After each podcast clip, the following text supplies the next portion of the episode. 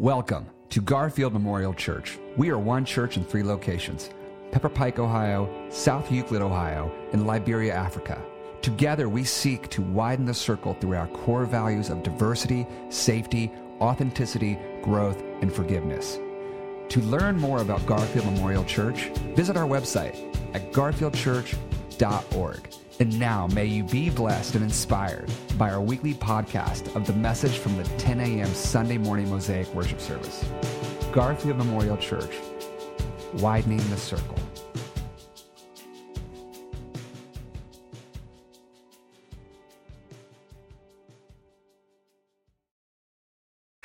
All right. Hey, want to greet everyone who's worshiping with us online. We're so glad you're with us. We have people in the house. It's so cool. Honey, our people. It's wonderful. And we're so glad you're worshiping with us. And we're going to continue to connect together uh, diverse people who share a common brokenness in Christ, whether we're in the parking lot, in the facility, in the sanctuary next week, online, on the street corner, at the coffee shop. We're serious about this thing, man. And you know, we put people in boxes until we find out there aren't any. Not in God's creation, anyways, but in a human made creation. And so we're, we're closing up this week, uh, finishing our Weighed in the Balance series. Next week, I can't wait. Our Heritage audience will be back in the house. They're rip roaring, ready to get back in. Uh, I'm so excited about that. We'll be in person, we'll be online, we'll be all those things. None of our online uh, uh platforms are going anywhere. So continue to, to, to, connect, to worship. If you're not ready to come back in person, that's okay. Um, uh, we are diverse people. We're, we're going to be connected uh, and use every way to do that. Next week, I'm going to talk about a homecoming. about coming back. Story of the prodigal coming home, the story of the older brother who needs to get his rear end home too. And we're going to look at that, what it means to, to, to celebrate. We have to celebrate, right?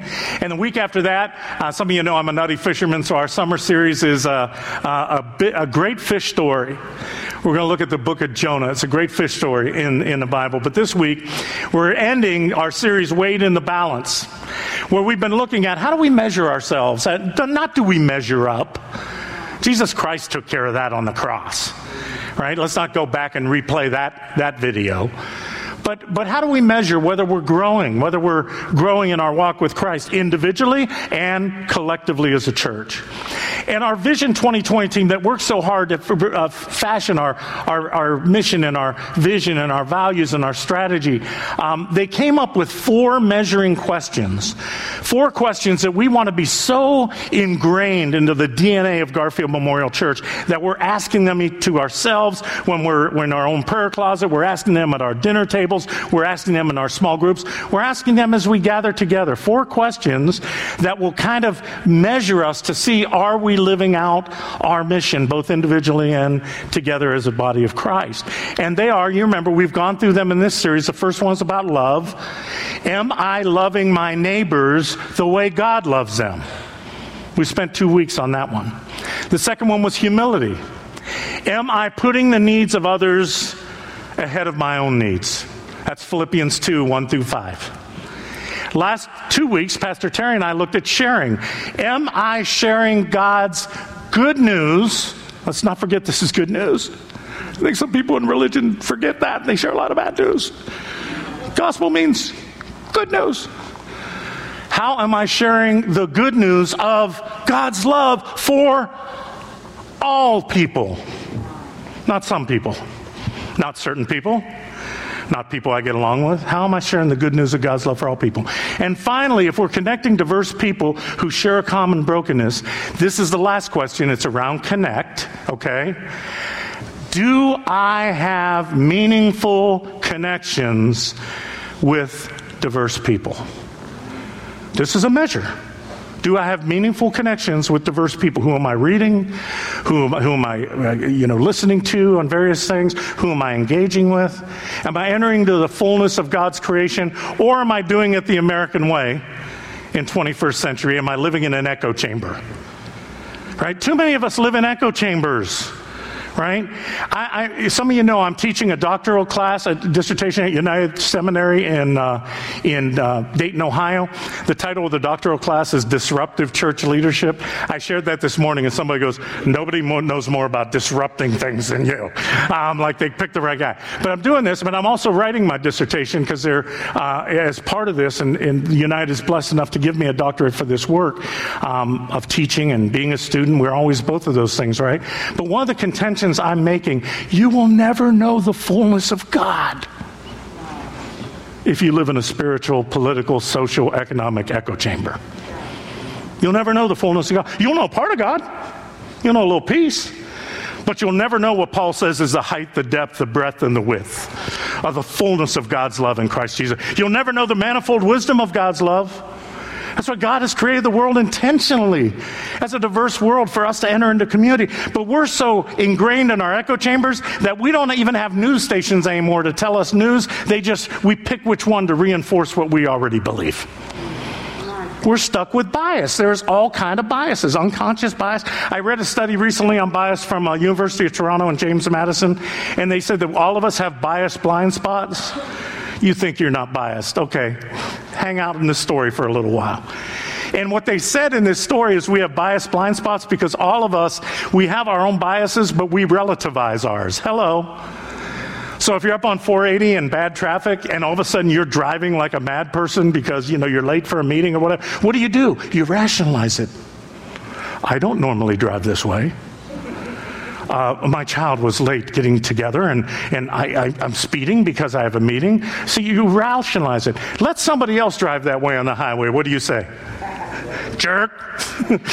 no rationalizing. Oh, maybe they're having a bad. No, they're just a jerk because we've got bias blind spots. And it is these things that keep us from connecting with diverse people. And the way the Bible says this happens is right in the book of Acts. It happens through conversion. See, I know nobody's going to amen that because nobody likes the word conversion in 21st century modern America. Well, that's so narrow. You mean? Well, listen to me. Read the book of Acts. Christianity in its most uh, indigenous and authentic and I would say powerful form. Why did, the, why did Christianity spread? Uh, it's never grown the way it grew in the first 400 years. Why is it spreading even in the midst of persecution? What's happening? If you read the book of Acts, it's not spreading because it had the right doctrine. It's not spreading because it had the proper church organization or polity or, or ecclesiology, right? It's spreading because people's lives are being changed. People are being converted. Right? We get this story in Acts chapter 10 of Cornelius and Peter, two guys getting together through conversion who would never have been caught dead together anywhere else. And some scholars say this is maybe the linchpin story of the whole Christian movement. If Christianity hadn't happened as the way it happened in Acts chapter 10, we'd still probably be a sect of Judaism. You'd have progressive Jews and Orthodox Jews and Christian Jews. But God widened the circle, God broke the boundaries right, in this story. We need conversion. We need changed lives. I was talking to my friend over here, told me uh, last uh, two weeks ago, I was preaching on Woman and Well, and everybody kept saying, You got to watch The Chosen. You got to watch The Chosen. Anybody watch The Chosen? Gosh, nobody beeped in the parking lot either. I, it's, a, it's a Jesus movie. It's like a crowd funded thing. It's, it's on an app. You download the app. You can watch it on Fire TV. You got it's all this stuff. I usually don't like movies about Jesus. I just don't. One of the reasons I've been to Israel five times and the people in these movies don't look like the people I've met over there. They all look like they're from Norway. Like, you know, no, Judas didn't look like that. So I tune that out. That bugs me. And the other thing is, the movies about Jesus, they're just not very good. They just aren't. They're like B pro. This thing is really good. The people actually look like the people in the Middle East.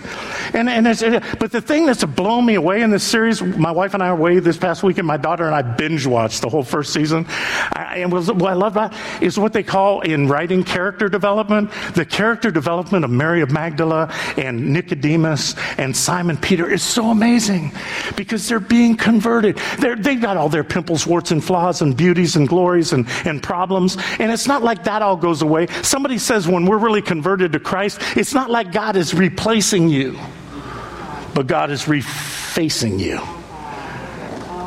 Right alignment, turning, repent means to turn. And we're seeing these people with all of their stuff beginning to face toward the kingdom of God. It's amazing stuff. This is how, this is how we enter into diverse community right? So, quick things about conversion. I'll try to get to these as quick as I can. I might preach a little longer today because I'm really happy to see you. And you can't do to me like I did to Pastor Scott out in the hallway because I never know what he's going to say, so I hit mute. You know, I just, just, just so you know, I have that button. Okay. Um, conversion, a few things to know about conversion. First, we learn this story. Conversion, this kind of conversion, comes through God's initiative. See, Peter and Cornelius were very successful people in their own rights, different parts of the track. They were managing their own lives, thought they had everything under control. They're not the ones that orchestrated their conversion. Do you notice how God is driving the story? Peter's up on a rooftop and he's saying prayers. I'm going to talk about his vision in a minute. But at the end of his vision, it says, Hey, here's three guys coming your way. They are strange. They are not people you hang out with. But don't be deceived. I sent them to you. I sent them. That's Acts 10, 19 to 20, right? I've sent them. God is taking the initiative. And with Cornelius, when Peter gets to Cornelius' house, and, and he's got all his bias. I loved it. He gets to Cornelius' house. He said, I came here without objection. What a liar. if you read Acts 10, Peter's objecting the whole way there. Do you see how blind we are? But he gets to Cornelius' house. He says, Well, I'm here. Why did you send for me? I'm the last person you sent for. And you hear what Cornelius said? He said, I sent for you because God sent for me. An angel came. An angel came. Now, I know what you're saying, saying, okay, Chip, Peter got a vision, Cornelius got an angel. I ain't got any of those things. Well, neither did the Ethiopian eunuch. If you read chapter 8, he's riding back from Jerusalem all disappointed, and he gets a, a tired disciple running up to him at a bus stop. Lydia didn't get an angel. She went to a Bible study. She got a guy named Paul who sat down next to her and began to talk to her. But I will say to you, when you look back over your life and you think it was you that was searching for God, You know what Jesus said to his apostles? You didn't choose me, but I chose you. I put you in the right place at the right time to hear the right message just as I orchestrated it. And when you look back over your life and you think, well, I was searching for God, I was looking for the right church. No, God in Jesus Christ was looking for you. That's what distinguishes. It is. That's what distinguishes Christianity from every other world religion. I'm not being judgmental. I'm just saying what is. I don't believe Christianity is a religion. You've heard me say that from the beginning. They, the world had enough religions. The gospel's something different. I'm going to unload on that in a minute, Jack. But here was the deal. What happened was all the world religions said, look, I'm a teacher. I'm going to show you how to find God. Follow the yellow brick road, right? Just follow the yellow brick road. You'll get to find God. You'll meet the wizard. Follow these teachings. You'll get there. Jesus Christ shows up and doesn't say that. He says, I'm not here to show you how to find God. I am God in the flesh, come to find you. You're the one that's lost. God's not lost. And that's it. We, God always takes the initiative in bringing us in to this new, this new life, this new refacing, and yes, this new community. And here's the deal. Here, um, I, I got to tell you, our bishop is here today. I didn't want to say that because she doesn't like to be pointed out, Bishop Tracy Malone. But I'm going to tell you, if you see her today, we just thank her? Like this has been so hard of a 15 months. I was worried about taking care of like 1,200 people. Can you imagine her like taking care of 1,200 churches? And I'm just, I'm going to do. I'm going to do some confession today. Bishop got a few texts from me like, Bishop, I can't take it anymore. I'm like, she probably multiplied that by 6,742. We love you, Bishop. You're an amazing leader. And I only say that. I, I say that I'm, I'm CYAing up here right now because, you know, just, just so y'all know. Because you have an Episcopal leader here, one of the things this point might get her attention. And that's what I say conversion does not come as a result of religion conversion comes as a challenge to religion. Ooh, somebody give me some music. Ooh, okay. What, what am I dealing with here? Look, look what was keeping Peter and Cornelius apart. It was religion. It was human made religion. Peter's up on his rooftop praying. He, you know, in that day and age, they had cleanliness laws. He is a devout Jew who has accepted Jesus as Messiah, but they had cleanliness laws. They had purity laws. It dictated what you could eat, what you could wear, when you could be intimate with your spouse, who you could hang out with was the big one.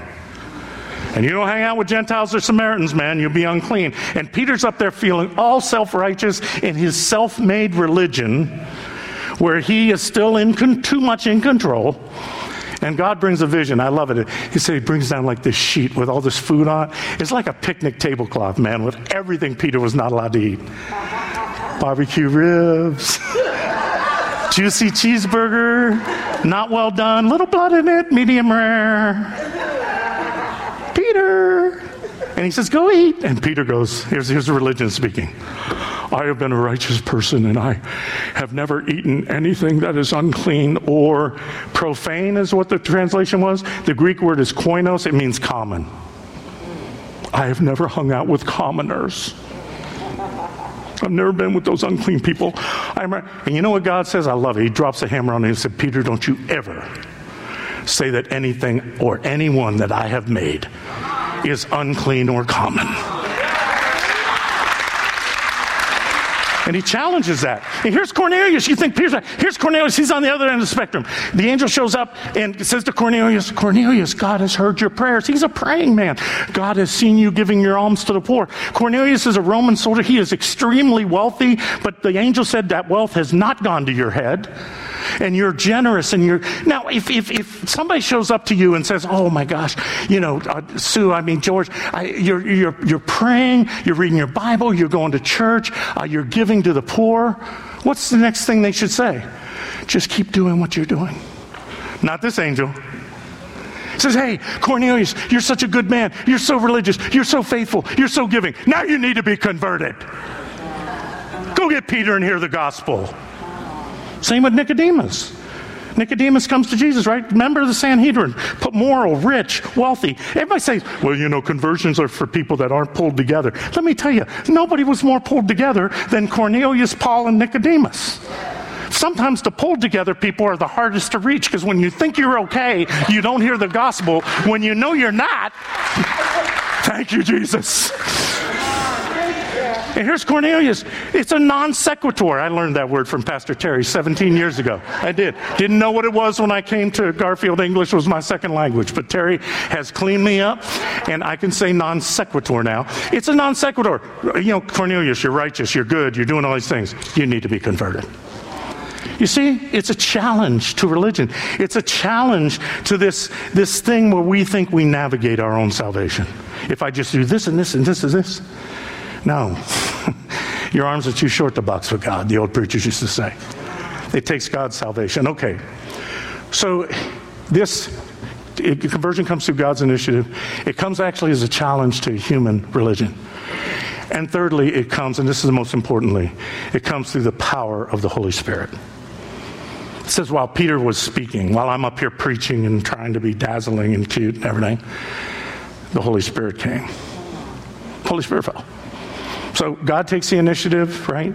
Uh, God challenges our self controlled salvation through religion. And God brings about transformation through the Spirit. John the Baptist said, I baptize you with water, but there is a brother coming who will baptize you with the Holy Spirit. And as Peter was speaking, the Holy Spirit fell. It fell upon these Gentiles. It fell upon people that he never believed it could fall upon. And there were two signs of conversion that happened. ready for this? They were praising God and speaking in tongues. I'm going to.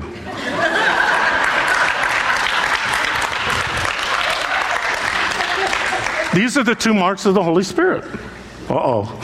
Now I got my bishop's attention. Now he's going down glossolalia. No, no, but seriously, it, they are. You know what? One is a sign of inner transformation. The other is a sign of outward transformation. Anybody in here have a belly button? What do you call them? Innie right? See, belly buttons are theologically left. There, God knew what He was doing when He gave us belly buttons. really, seriously, you know why? Because if you're a self-made man or a self-made woman, you don't have a belly button. So it's just your belly button, just a little reminder that you didn't create yourself, that you have been intricately and wonderfully made. And I think. I know, I'm here all week. I know, but I think I think this innie and outie thing, and it's a small world, but it's mine, is a sign of transformation. Inward transformation is psychological. Inward conversion is psychological. You begin to praise God. See, everybody worships something. You've heard me, I don't have time to go down that road again. We all do, right? Alfred Adler, who was a great psychotherapist, he once said, Everybody has a bottom line, something that they look to that without which their life is unbearable. The problem is we, I've said this with idolatry, it's not making bad things idols, it's making good things ultimate things. Putting good things, marriage, career, family, in the place where only God belongs. So God comes in and does a, a, a inner psychological conversion. They're praising God. And then an outward sociological transformation. They're now speaking in tongues. They're speaking in the language of all the people. Now, Peter gives us a clue what's going on in Acts chapter 11, verse 15. The next chapter, he begins to tell the other apostles what has happened. Look what he said. As I began to speak to these Gentiles over here, right? The Holy Spirit fell upon them just as it had upon us. Do you hear this them and us being destroyed? Where? At the beginning. What was the beginning? It was what Terry preached about last week. It's Pentecost. We, I saw the Holy Spirit fall on them just as it fell upon us when the sound of the mighty rushing wind came and tongues as a fire on, appeared on everyone. And they went out and did what? Spoke in every language under heaven. See, Peter didn't understand what that meant. He knew the, he knew the, he knew the gospel. He knew what Jesus had done, but he didn't, he wasn't living Pentecost. He wasn't living being a sinner saved by grace. In fact, he confesses his own racism when he gets to the door. Did you hear it? When he said, uh, as a Jew, I would never come into this home of a Gentile, but God has shown me a better way. See, he's got to be pushed out of his out of his preoccupations and out of his uh, pedigree and all these other things. And Peter goes in there and he says, "I saw the Holy Spirit fall on him." And all of a sudden, he remembered it happened to them at Pentecost. What was going on? Do you understand what God was doing at Pentecost? Why did God not speak the first sermon through one particular language? Why did these uh, Hebrews not go out into the street and preach in Hebrew? Why did those who spoke Koine Greek, why didn't they go out and speak in Greek? Because if the, if the gospel had been spoken in one particular language, in one particular culture, it would have indicated cultural superiority. But God is so serious about his creation that God says, I'm speaking in every language, culture, and tongue so that you will know that no culture is superior over another one, that no political persuasion is superior over another one, that no socioeconomic situation is superior. If you have superiority and you're fighting them, you're not fighting them, you're fighting me, saith the Lord.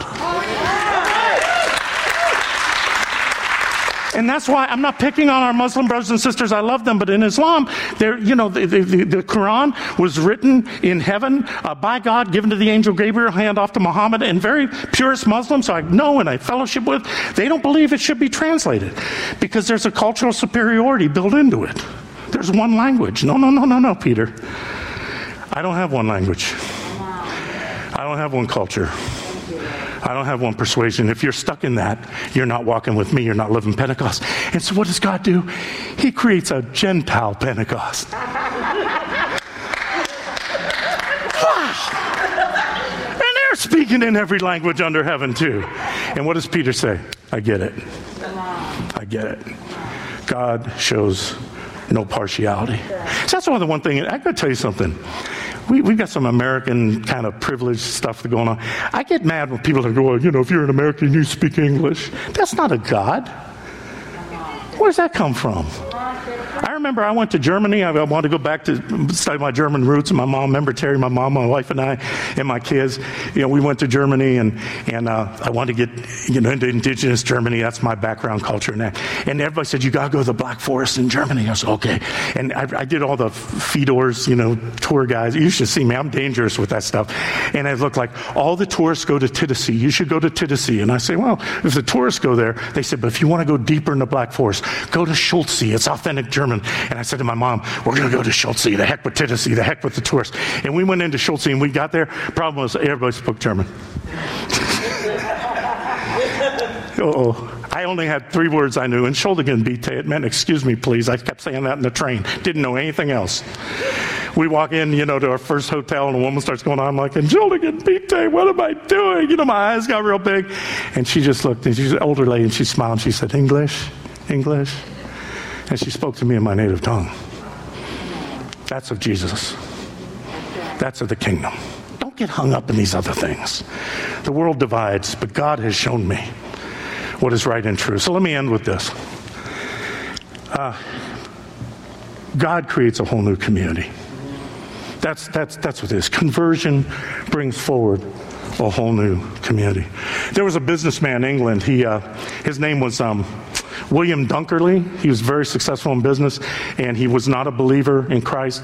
And he loved uh, a, a, line by uh, Rudyard Kipling, an old writer, who said in one of his poems, Oh, east is east and west is west, and never the twain shall meet.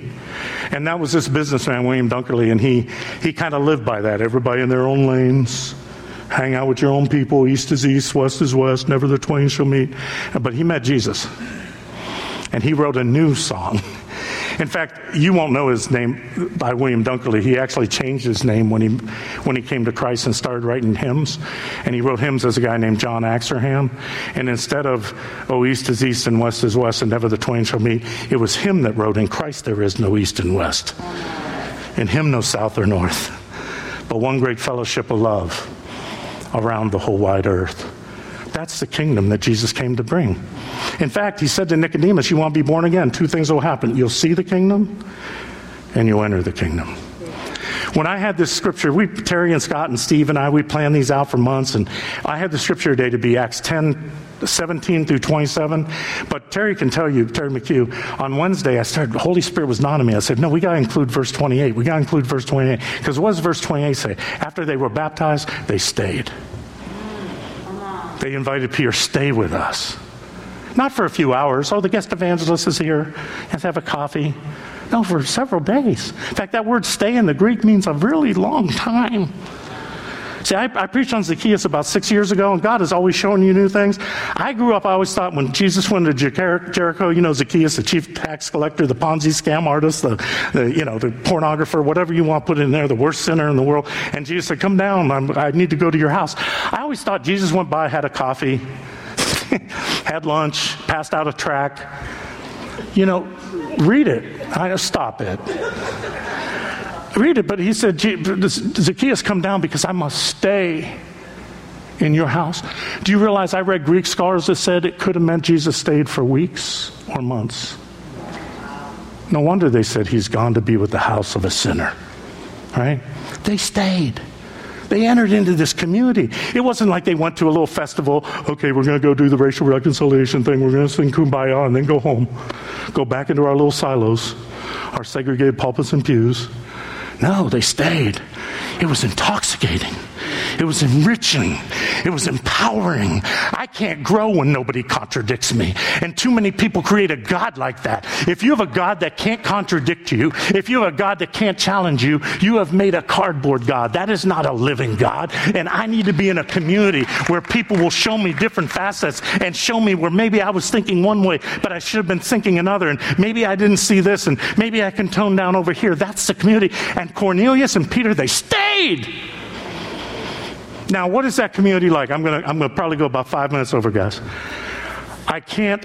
Here's what they asked Plato one time Tell us about philosophy, the pursuit of wisdom. What is it? Plato said, I can't tell you what it is. I can only tell you what it's like. And that's kind of what Jesus did with the kingdom. He always kept talking about the kingdom. That's all he talked about.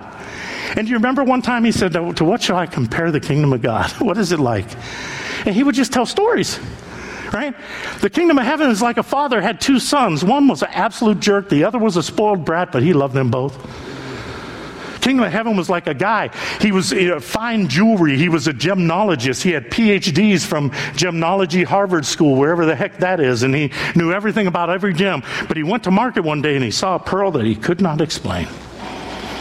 And in his joy, he sold everything he had and he relinquished his PhD and he went to live in the community of the pearl.